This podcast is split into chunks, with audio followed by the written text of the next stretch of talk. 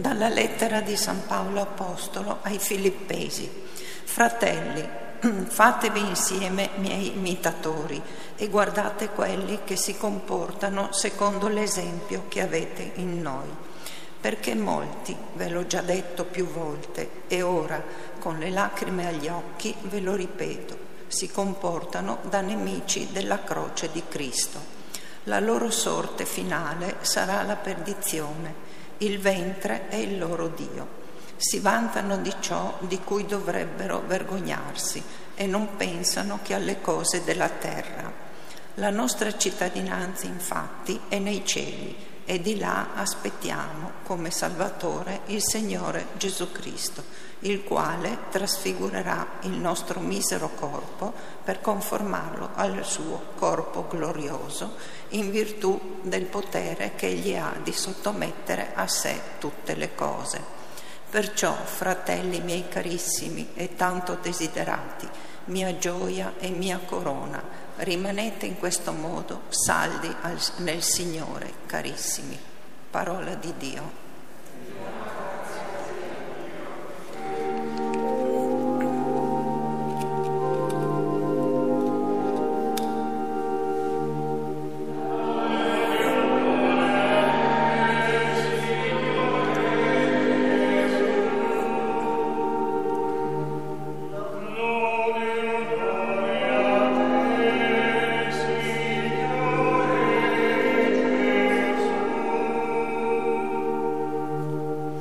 Dalla nube luminosa si udì la voce del Padre: «Questi è il mio figlio, l'amato, ascoltatelo».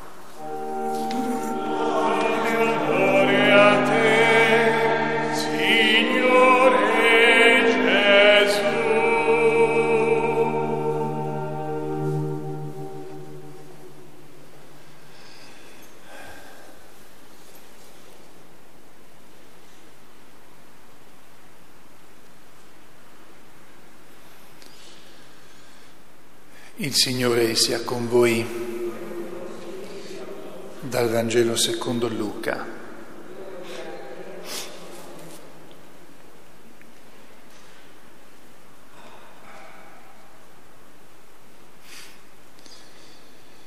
In quel tempo Gesù prese con sé Pietro, Giovanni e Giacomo e salì sul monte a pregare.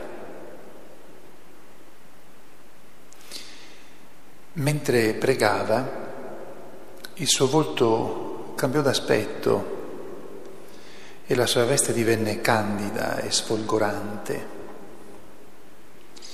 Ed ecco, due uomini conversavano con lui, erano Mosè ed Elia, apparsi nella gloria, e parlavano del suo esodo che stava per compiersi a Gerusalemme. Pietro e i suoi compagni erano oppressi dal sonno, ma quando si svegliarono videro la sua gloria e i due uomini che stavano con lui. Mentre questi si separavano da lui, Pietro disse a Gesù: «Maestro, è bello per noi essere qui. Facciamo 3 capanne, una per te, una per Mosè, una per Elia». Egli non sapeva quello che diceva. Mentre parlava così, venne una nube che li coprì con la sua ombra. All'entrare nella nube ebbero paura, e dalla nube uscì una voce che diceva: «Questi è il figlio mio, l'eletto, ascoltatelo». Appena la voce cessò, restò Gesù solo. Essi tacquero e in quei giorni non riferirono a nessuno ciò che avevano visto. Parola del Signore.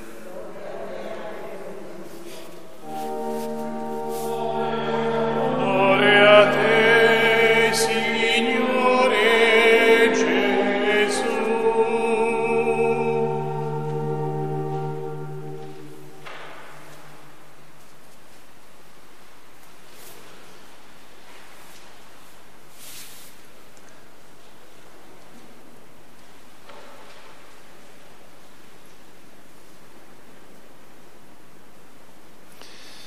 Sia lodato Gesù Cristo.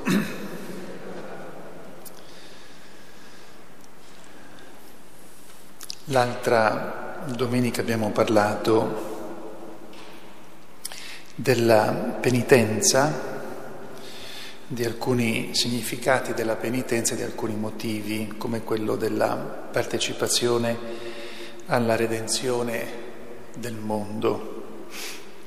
Oggi le letture ci permettono di aggiungere o ricordare un altro motivo, ma anche di pensare un po' in senso più ampio al valore della Quaresima e a come la Quaresima termina col triduo pasquale fatto di atrocità e di gioia immensa, la passione e la morte di Gesù e la risurrezione. La penitenza di fatto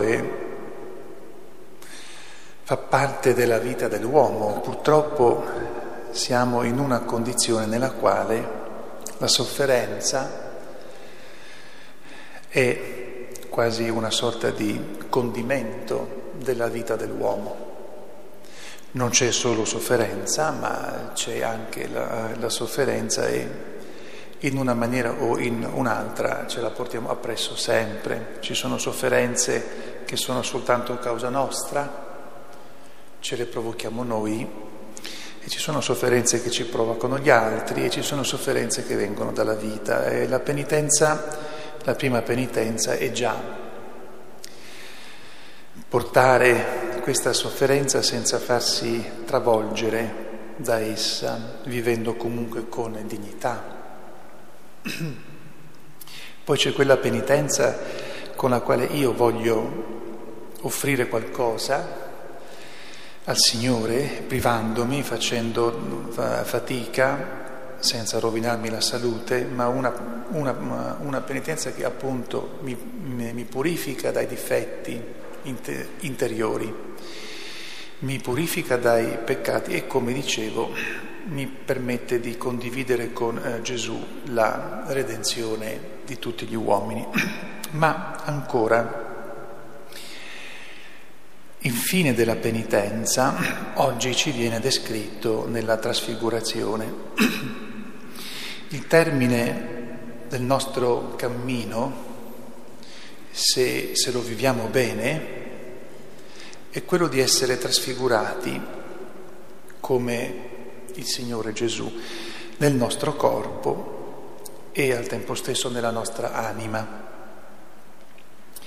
Questo è il fine del nostro cammino, e a questo la penitenza conduce.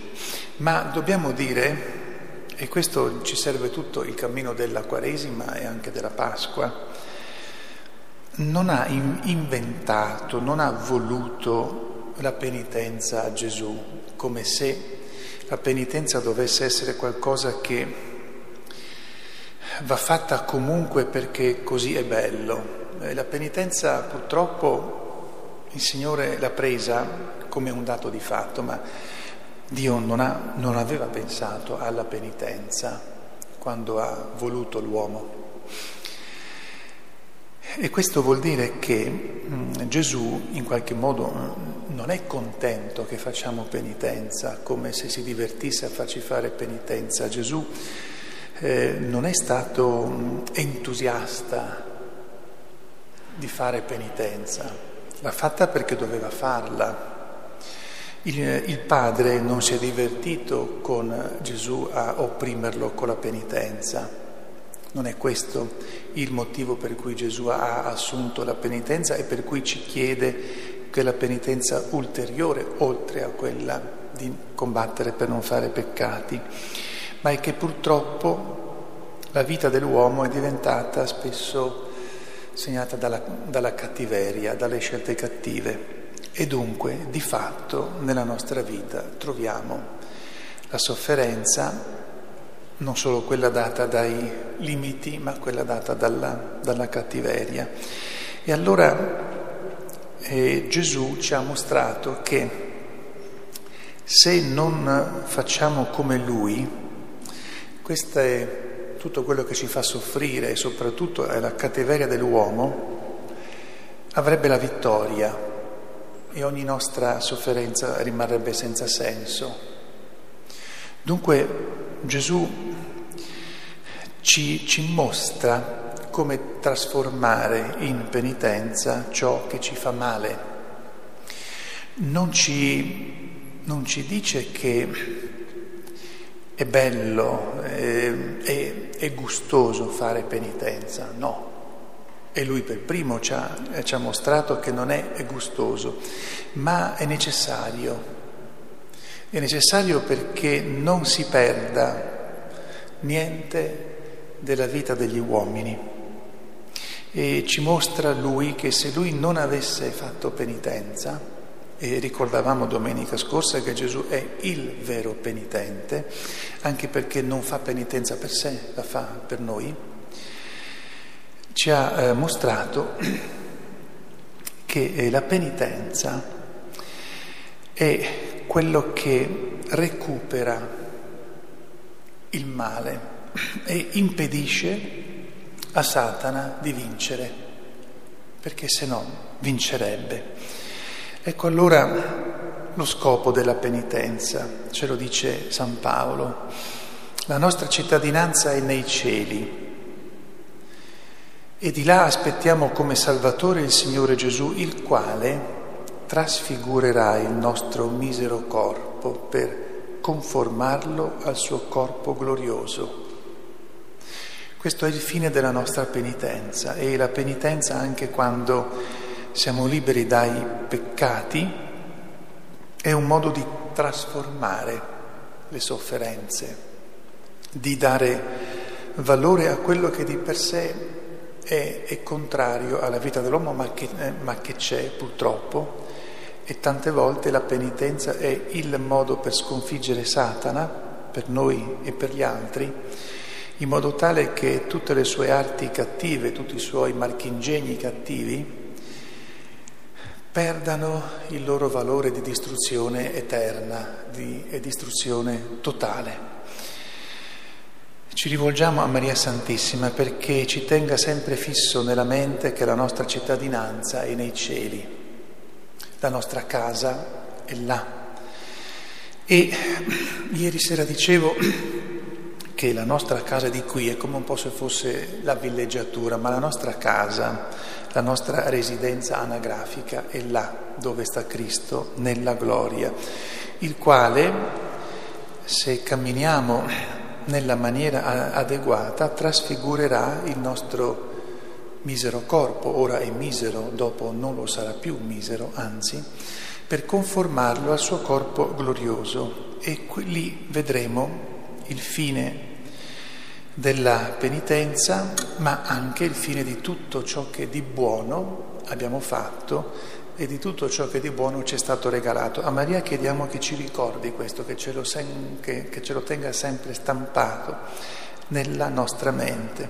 Il Signore non si diverte a farci fare penitenza, ma ci mostra che è necessaria per come abbiamo noi ridotto il mondo, ma anche perché così possiamo recuperare e non dare vittoria a Satana, che cerca sempre di rovinare tutto, o con arti marchingegni grandi, vistose, o sgretolando poco a poco la nostra serenità, senza quasi farsene accorgere. A Maria dunque ci affidiamo per avere sempre presente nella nostra mente, nel nostro cuore, questo grande segreto. Sia lodato Gesù Cristo.